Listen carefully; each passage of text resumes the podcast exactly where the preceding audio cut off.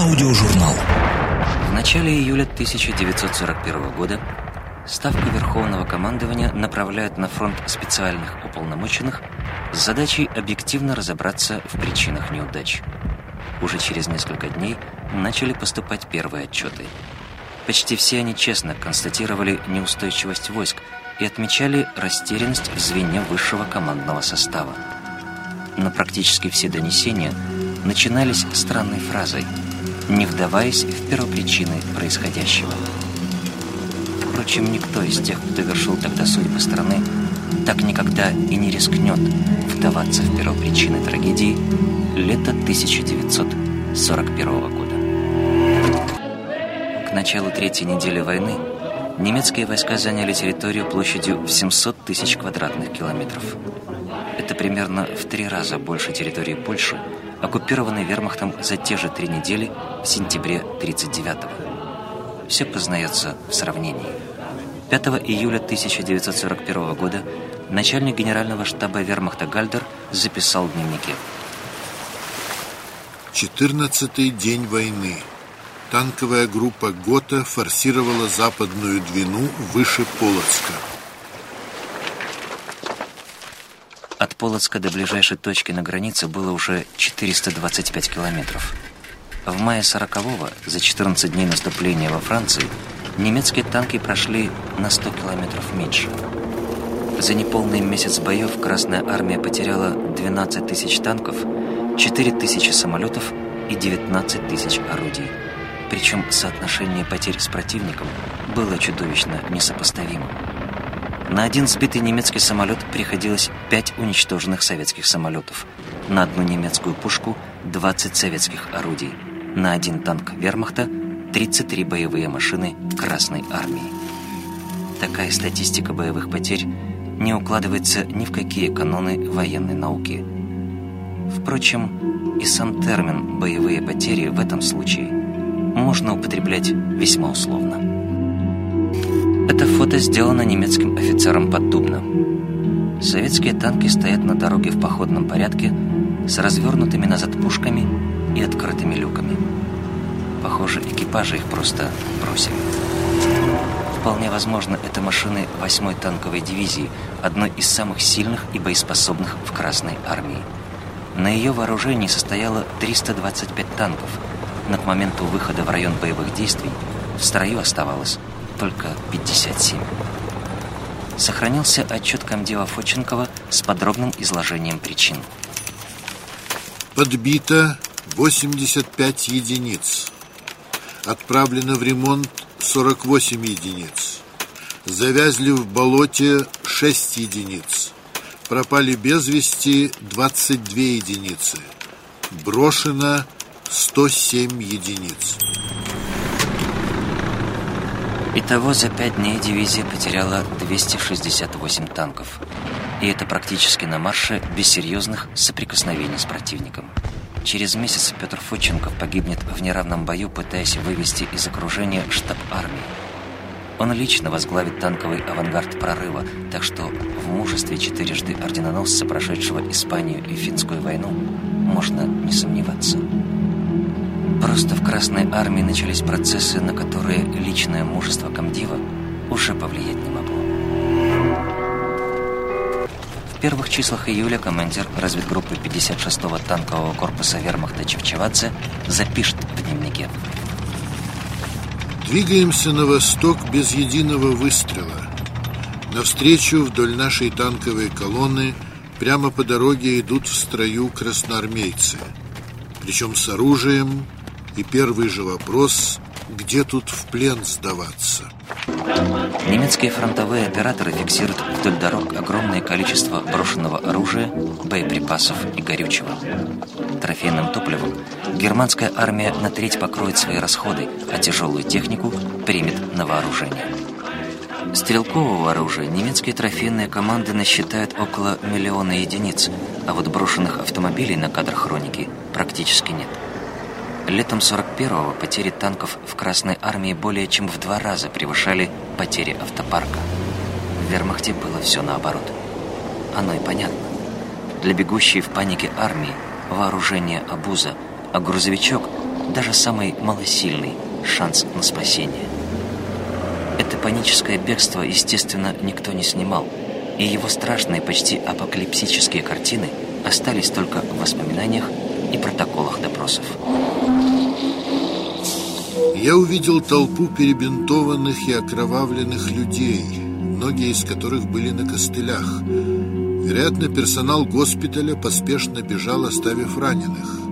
Они вышли на дорогу, перегородив ее своими телами и умоляли их не бросать. Несколько автомобилей с разгону врезались в толпу, образовалось кровавое месиво кричащих и стонущих людей, но на них никто внимания не обращал.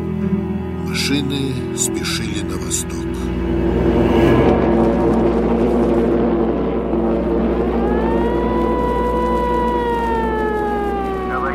штаб гражданской обороны. Воздушная тревога.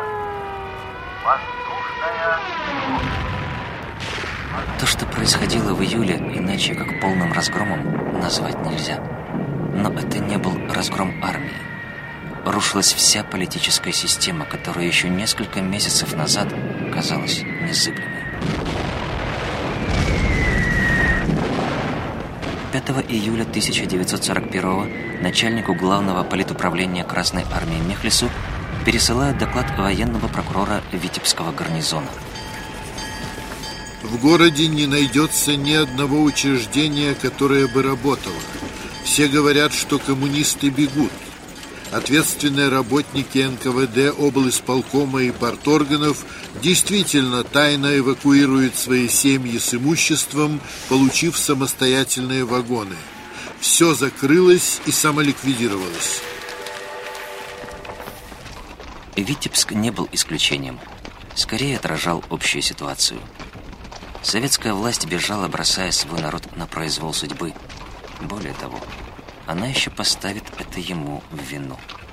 Несколько десятилетий после войны чудом выжившие люди вынуждены будут отвечать на унизительные вопросы кадровиков, почему и как оказались на оккупированной территории. И невозможно подсчитать, сколько судеб сломал этот пункт личной анкеты. Но это будет потом. А пока Сталин директивой ЦК ВКПБ утверждает так называемую стратегию выжженной земли – не оставлять противнику ни килограмма хлеба, ни литра горючего. Все ценное имущество, которое не может быть вывезено, должно безусловно уничтожаться. Это только в современных кинофильмах отступающие войска уничтожают исключительно военные объекты. Взрывали жилые кварталы и вещевые склады, сжигали неубранные пшеничные поля. В Запорожье, не предупредив население, взорвут Днепрогэс. Гигантская волна высотой в несколько десятков метров поглотит около 80 тысяч горожан и беженцев из соседних районов, а немецкие солдаты будут наблюдать этот кошмар с безопасного высокого берега Днепра. Одновременно растерявшихся и озлобленных граждан, которых не смогла защитить собственная армия, призывали всюду и везде создавать невыносимые условия для наступающего врага. Каким образом безоружные люди должны это делать, уточнил первый секретарь ЦК ВКПБ Белоруссии Пономаренко. Убивайте врагов всем, что попадется под руку, топором, косой, ломами, ножами. Душите, рубите, жгите, травите фашистских извергов. Товарищ Пономаренко подписал эту директиву с такой же легкостью, с какой в 1937-м подписывал шифровки в Москву с просьбой увеличить лимиты на отстрел кулацко-антисоветского элемента. Подписал и благополучно отбыл в глубокий тыл задолго до появления первых фашистских извергов на окраинах Минска. Впрочем, в холодной и расчетливой стратегии большевиков народ уже давно определялся термином «живая сила». И если эту силу невозможно было использовать ни как призывной контингент, ни как рабочий резерв, то и особой ценности для советской власти она не представляла. Уже в первые недели войны в Генеральный штаб Красной Армии стали поступать донесения, что гитлеровцы посылают на передовую линию обороны стариков, женщин и детей со всевозможными ультиматумами о капитуляции. Реакция маршала Шапошникова была предельно жесткой. Тех, кто не сочтут возможным применить оружие к такого рода делегатам, надо уничтожать, не сентиментальничать. Никакой пощады ни немецким мерзавцам, ни их делегатам, кто бы они ни были, вольные или невольные. В этом маленьком эпизоде большой кровопролитной войны, как в капле воды отразилась трагедия народа, ставшего заложником жестокой схватки двух злодеев, отрицающих само понятие гуманизма. В июле 41-го войска одного бесчеловечного режима шли по земле, на которой вот уже четверть века царствовал другой.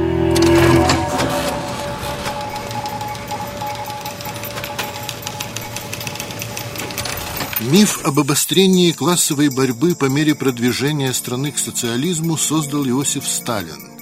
Если Гитлер был готов уничтожить весь мир во имя немецкого народа, то Сталин во имя создания единого интернационального мирового коммунистического общества был готов пожертвовать собственным народом. Потому ему и не нужна была ни любовь, ни поддержка. Ему нужна была только покорность, а добиться ее можно было только террором, обосновав его теорией обострения классовой борьбы. Теорию начали немедленно воплощать на практике.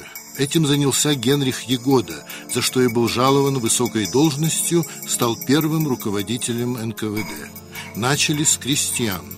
Помещичьи земли, розданные еще при Ленине, отобрали. Заодно отобрали и коллективизировали все нажитое за это время имущество. Бывших вольных хлеборобов заставили работать на государство за трудодни, то есть бесплатно.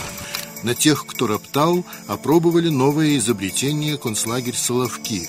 Тех, кто сопротивлялся, ликвидировали, причем даже не стали тратить на них боеприпасы, попросту заморили голодом.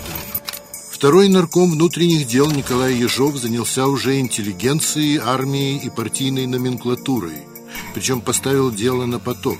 Островки первых концлагерей постепенно слились в огромный архипелаг ГУЛАГ, где несколько миллионов заключенных воплощали в жизнь первые пятилетние планы. Пополнялся ГУЛАГ тоже планово. Приказом номер 00447 нарком Ежов устанавливал для каждой республики и области лимиты по выявлению врагов народа. На местах тут же начали бороться за рост показателей. «Прошу увеличить лимиты на 300 человек», просил председатель Кировского обкома Михаил Родин. В Москве благосклонно поставили резолюцию увеличить не на 300, а на 500 человек. Иосиф Сталин. Пришедшему на смену Ежову Лаврентию Берии достался пролетариат. Тот самый гегемон, кому должны были принадлежать заводы и чья диктатура должна была царить в стране.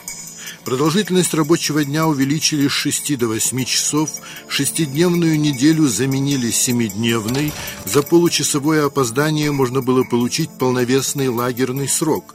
Это касалось даже женщин и подростков.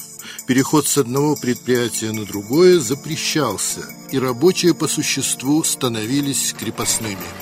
Советский Союз окончательно превратился в военно-трудовой лагерь, намертво сцементированный всеобщим страхом. И когда Сталин объявил затравленным людям, что жить стало лучше, жить стало веселей, никто не возражал. Это было государство без граждан, государство рабов, которые по приказу вождя безропотно работали на мировую революцию. Причем работали на износ в полном соответствии с лозунгом «пушки вместо масла». Впрочем, Красная Армия состояла из тех же рабов и строилась по тому же принципу репрессий. В августе 1940 года на одном из совещаний армейских политработников маршал Кулик откровенно заявил Тут говорили об отдельных случаях перегибов в применении дисциплинарного устава со статьей, разрешающей командиру применять силу и оружие. Такой-то ударил ломом по голове, а такой-то пристрелил – Лес рубят, щепки летят. Плакать над тем, что где-то кого-то пристрелили, не стоит. Но даже покорный раб ненавидит своего хозяина. Армия рабов была хороша только на парадах, и потому позор 41-го был вполне предсказуем.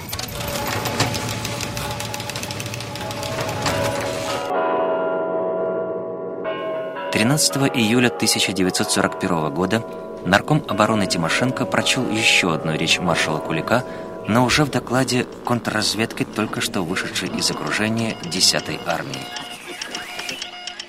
Непонятно поведение полномочного представителя Ставки замнаркома обороны Кулика. Он приказал всем снять знаки различия, предлагал бросить оружие, ордена и документы, затем переодеться в крестьянскую одежду. Дело, естественно, замяли. По иронии судьбы, в тот же день, 13 июля, 63-й стрелковый корпус Красной Армии неожиданным контрударом отбил у немцев город Рогачев. Корпус удерживал позиции почти месяц, но был окружен, и тогда командование фронтом прислало за Комкором самолет. Командовал корпусом только что реабилитированный и освобожденный из-под следствия НКВД Леонид Петровский. Бывший враг народа лететь отказался загрузил самолет ранеными и отдал последний в своей жизни приказ. Всему составу, вне зависимости от звания и должности, в период ночной атаки на прорыв находиться в передовых цепях с задачей объединить вокруг себя личный состав.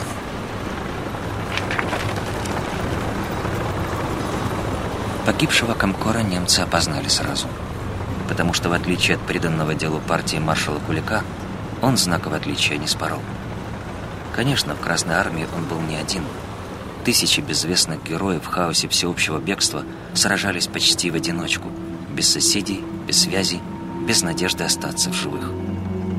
Но на войне, когда из десяти дивизий дерется только одна, а девять бегут на заранее подготовленные позиции, армия просто перестает существовать.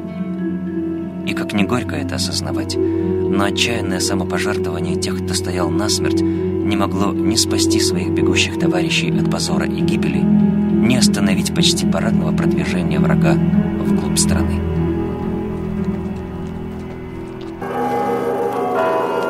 Оправившись от первого шока, вызванного совершенно немыслимым поведением Красной Армии, Сталин начал наводить порядок единственно известным и доступным ему способом – 16 июля 1941 года в Красной армии был восстановлен институт комиссаров. Теперь приказ командира части был недействителен без подписи представителя партии. На следующий день в подчинение комиссаров были переданы и особые отделы. Особым отделам дать право ареста дезертиров, а в необходимых случаях и расстрела их на месте. Дать в распоряжение особых отделов необходимые вооруженные отряды из войск НКВД. По армии прокатилась волна расстрелов. Иногда казнили показательно, перед строем, но чаще прямо на поле боя, без суда и следствия. Со временем смертная казнь станет неотъемлемой частью фронтовой жизни. Концу войны только по приговорам военных трибуналов будет казнено 158 тысяч человек, 15 дивизий расстрелянных. Для сравнения, в вермахте на всех фронтах мировой войны расстреляли только 8 тысяч солдат. Впрочем, к этому традиционному виду воспитательной работы советскому человеку было не привыкать. Аудиожурнал.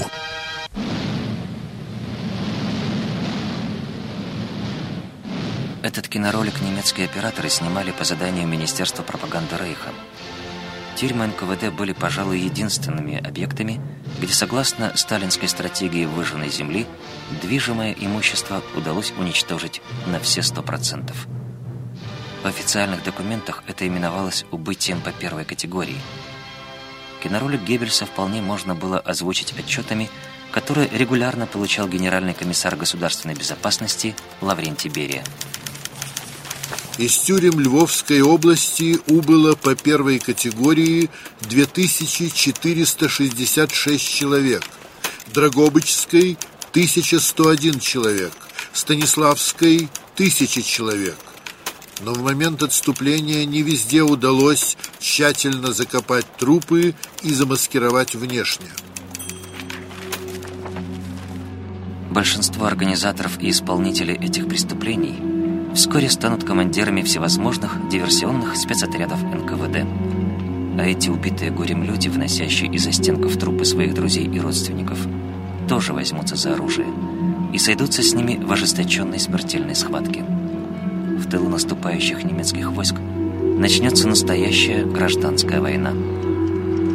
Немецкая разведка докладывала в Берлин. Повсюду сохранились лица, смертельно ненавидящие сталинскую систему.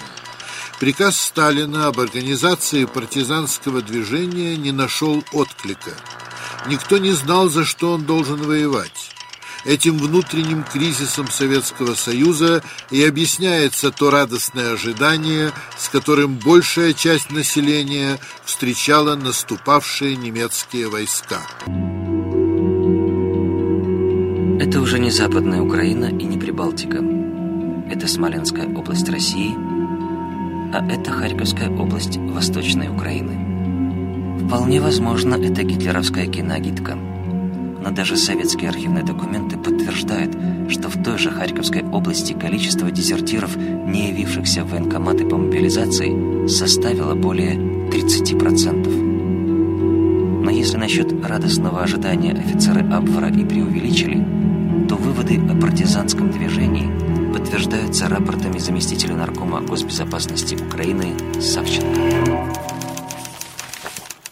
На территории Сталинской области из состава партийного и советского актива был сформирован партизанский отряд. С приходом захватчиков большинство отряда зарегистрировалось в немецкой комендатуре и отказалось от партизанской борьбы. В этой ситуации советское руководство опять делает ставку на традиционную опору режима – органы госбезопасности – Вплоть до конца 1941 года абсолютное большинство отрядов формируется только из сотрудников НКВД, без привлечения местных жителей. В служебных документах они именуются не партизанскими, а истребительными отрядами. Командир одного из таких отрядов, оперуполномоченный Иван Копенкин, писал матери. «Дорогая мамочка, следи за газетами. Возможно, там будет и о нас». Ты ведь знаешь, какой я. Не хочется от добрых людей отставать. Вскоре газета «Правда» действительно сообщила, что партизанский отряд имени товарища Буденного провел крупную операцию на Полтавщине под селом Обуховка. Руководство НКВД получило подробный отчет Копенкина о боевых действиях его добрых людей. Большой Обуховке расстреляли старосту, фамилии которого не помню, и его семью – имея в виду то, что жена, мать и дочь распространяли антисоветские слухи. Там же расстреляли трех бывших военнослужащих, которые женились и переходить линию фронта не были намерены. Еще расстреляно пять завербованных немецкой разведкой предателей Родины от 14 до 19 лет, фамилии которых не помню.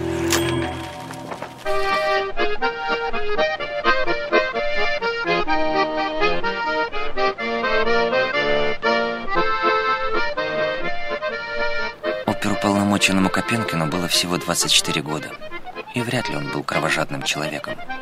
Заботливый сын и любящий отец малолетней дочери действительно искренне верил, что честно исполняет свой долг. Как бы то ни было, но напротив информации о количестве истребленных врагов поставили пометку «Заслуживают наград». Добрым людям вручили медали, а самого оперуполномоченного удостоили звания Героя Советского Союза.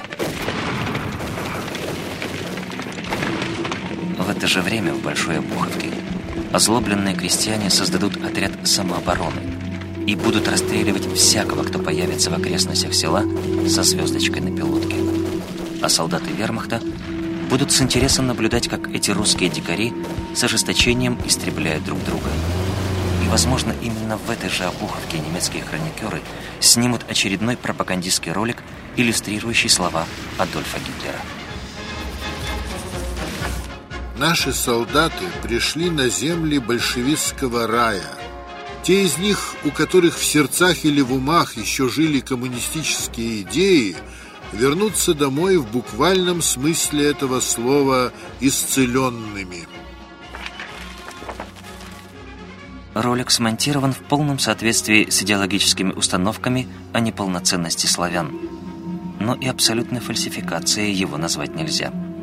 В какой-то мере он все-таки отражает, какой ценой сталинская система оплатила безумную гонку вооружения во имя торжества мирового коммунизма и довела собственный народ до такого умопомрачения, что вооруженный чужеземный захватчик на какое-то время показался освободителем.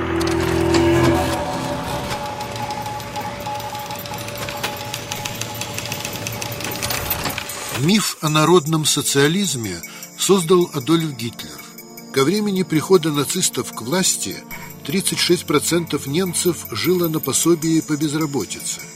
И фюрер Германии приступает к созданию нового типа социалистического государства, которое историки со временем назовут услужливой диктатурой. Гитлер назначает министром экономики финансиста Ялмара Шахта и поручает ему возродить промышленность и ликвидировать безработицу. Первую задачу Шахт решает глобальной и быстрой милитаризацией Рейха. Все имперское хозяйство поставлено на рельсы будущей большой войны и, как результат, беспрецедентный рост объемов промышленного производства. К началу 1937 года безработица в 5 миллионов человек была ликвидирована, и теперь практически вся нация работала на войну. Правда, лозунг «Пушки вместо масла» был кардинально изменен – пушки во имя масла. Создавалась мощная система социальной защиты. Она была призвана обеспечить в Рейхе социальное согласие. Было введено повышенное налогообложение зажиточных слоев населения. Они несли две трети общего налогового бремени и 75% военных налогов. Генеральному уполномоченному по плану переустройства экономической жизни Герману Герингу удалось в короткое время дать каждому рабочему достойную зарплату, удвоить количество нерабочих дней, ввести оплачиваемые отпуска, создать справедливую пенсионную систему и систему поддержки материнства и детства. Все эти социальные чудеса осуществлялись сначала за счет гигантских кредитов и ураганного роста внутреннего государственного долга – а затем за счет военного разбоя. Как и в Советском Союзе, государство превратилось в колоссальную машину для грабежа. Правда, ленинская грабь награбленная здесь сократилась до простого грабь и касалась только остальных народов. Грабить своих единокровных немцев категорически запрещала новая расовая теория о богоизбранности арийцев. Немцам не пришлось пережить ни раскулачивания, ни разоблачения миллионов вредителей.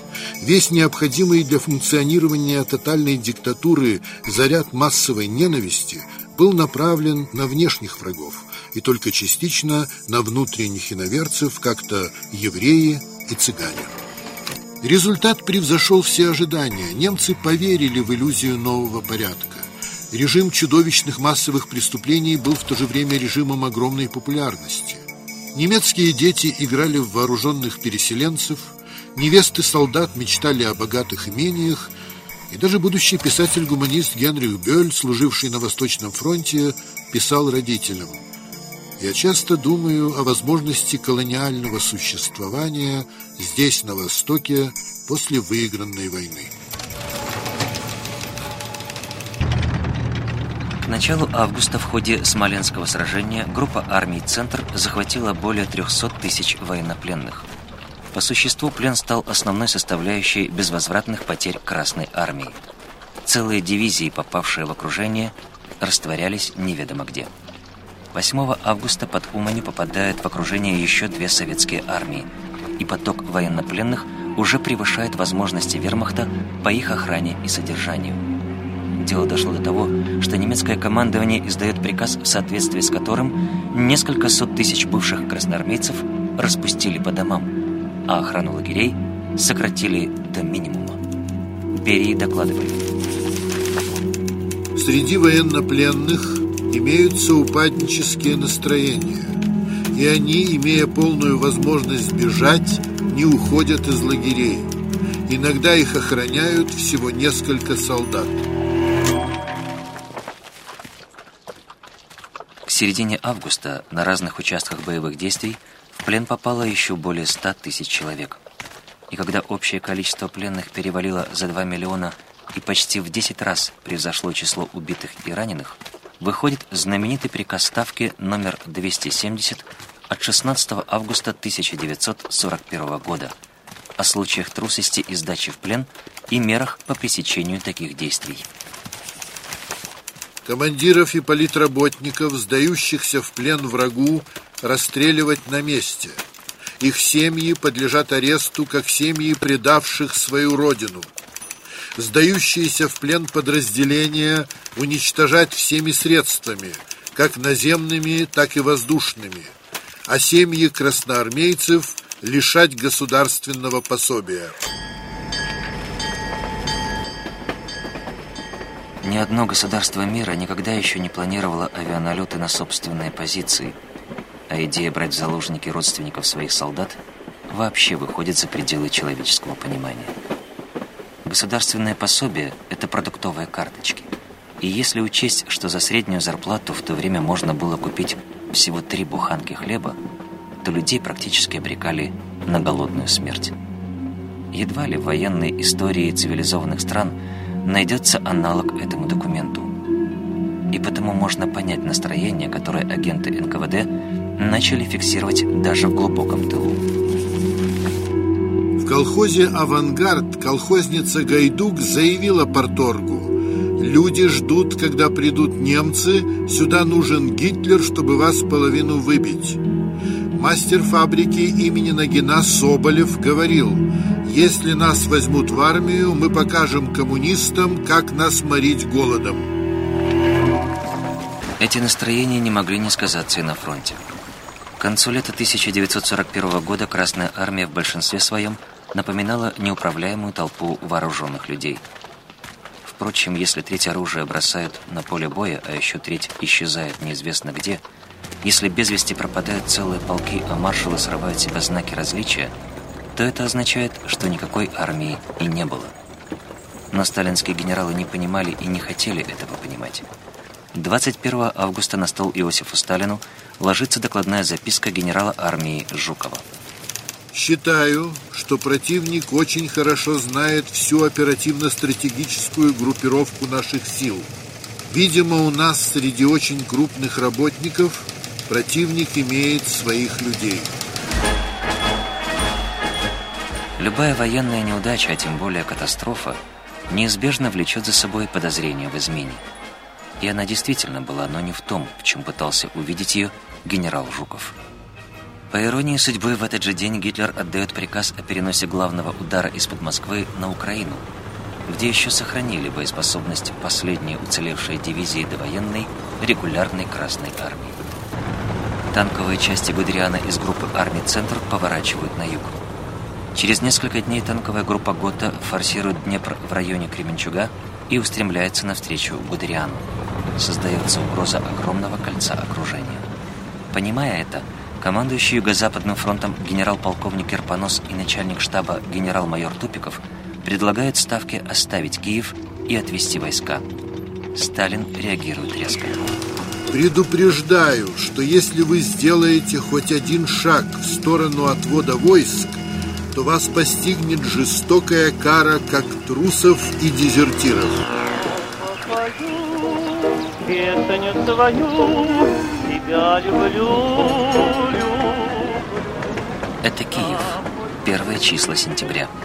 Судьба этих людей уже предрешена, но они об этом не знают. Еще в конце июня у гражданского населения страны изъяли радиоприемники, и единственным средством информации остались уличные репродукторы. Дважды в день киевлянам передают оптимистичные сводки. Военные на митингах клянутся, что город не сдадут, да и афиши об открытии очередного циркового сезона вселяют уверенность. Даже если бы кто-то из этих людей и хотел уехать, он не смог бы этого сделать. Выезд из города уже запрещен.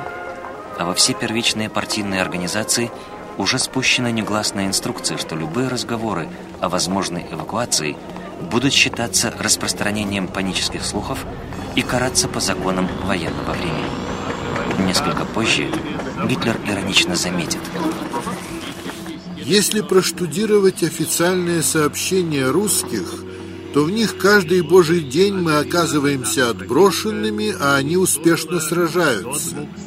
Правда, потом скромно сообщают, что в ходе тяжелых оборонительных боев оставили еще один город. К 10 сентября немецкие танковые группы с двух сторон обошли Киев и начали продвижение по тылам Юго-Западного фронта. С этого момента события развивались стремительно и необъяснимо. 11 сентября 1941 года. Тупиков убеждает командующего еще раз обратиться к Верховному. Герой Советского Союза Кирпонос не был трусом, но в империи Сталина личная смелость не была равнозначна гражданскому мужеству. У аппарата Сталин. Перестаньте, наконец, заниматься исканием рубежей для отступления. Киев не оставлять. У аппарата Кирпонос. У нас и мысли об отводе войск не было, товарищ Сталин. 12 сентября 1941 года. Сталин своеобразно реагирует на разговор с Кирпоносом и подписывает директиву Ставки номер 001919 о борьбе с паникерами и враждебными элементами на фронтах. На этот раз для массовых расстрелов враждебных элементов предлагалось создать соответствующие организационные структуры, заградительные отряды численностью не менее одной роты на стрелковый полк. 13 сентября 1941 года. Без согласования с военным советом генерал Тупиков самовольно обращается в Москву. Нарушая субординацию, он напрямую телеграфирует Сталину. Положение фронта угрожающее. Начало понятной вам катастрофы – дело пары дней. 14 сентября 1941 года. Сталин раздражен. У аппарата Сталин. Почему Тупиков паникует? Требую ответа командующего. У аппарата Кирпонос. С оценкой Тупикова не согласен. Верьте нам, товарищ Сталин. Вашу задачу выполним, Киев врагу не сдадим. 15 сентября 1941 года. Генерал Тупиков предпринимает еще один отчаянный шаг. Он обращается к наркому обороны маршала Тимошенко. Это уже прямое неподчинение приказу Верховного, а значит теперь Тупиков рискует не только должностью, но и жизнью. В тот же день передовые части первой и второй танковых групп вермахта встретились в районе Лохвицы. Кольцо окружения гигантского киевского котла сомкнулось. 16 сентября 1941 года. Генерал Тупиков получает ответ наркома. К чести Тимошенко он разрешает отвод войск, но делает это устно. В армии, где все должно быть закреплено подписями, это означало, что за последствия такого распоряжения будут отвечать только его исполнители. Тупиков готов подписать приказ. Кирпонос нет. Без письменного приказа ничего предпринимать не буду. Разговор со Сталиным вы помните и знаете. Все, на этом закончим. На этом действительно все закончилось. Когда через день генеральный штаб подтвердил разрешение на отход, огромная миллионная группировка советских войск практически прекратила организованное сопротивление. Все повторилось, как и на Западном фронте, только в более чудовищных масштабах. Немецким войскам открывался путь на Донбасс и в Крым. Общей сложности к концу сентября Красная Армия потеряла 16 тысяч танков, 67 тысяч орудий и 10 тысяч боевых самолетов. Эти цифры даже нет смысла сравнивать с немецкими потерями. У вермахта просто не было такого количества оружия. Кадровая армия, которую 20 лет готовили и вооружали, и которая по плану «Гроза» должна была триумфально войти в Европу, была полностью разгромлена. Бывший солдат-пехотинец, а позже профессор искусствоведения Николай Николин с горечью напишет. Если бы немцы заполнили наши штабы шпионами, а войска диверсантами, если бы было массовое вредительство, и враги разработали бы детальный план развала нашей армии, они бы не достигли того эффекта, который был результатом идиотизма, тупости, безответственности и беспомощной покорности. Казалось, страна не устоит. Но, как ни парадоксально, этот безумный кровавый водоворот смерти постепенно начал возрождать к жизни призабытое чувство человеческого достоинства. И тем, кто уныло брел по пыльным дорогам в колоннах военнопленных, и тем, кто еще держал в руках оружие или должен был его взять, еще предстояло ощутить себя гражданами, превратиться в народ и, вопреки всему, вспомнить старое призабытое слово «отечество». Аудиожурнал. Если завтра война, если враг нападет, если темная сила нагрянет, как один человек, пред советский народ, на свободную рвать.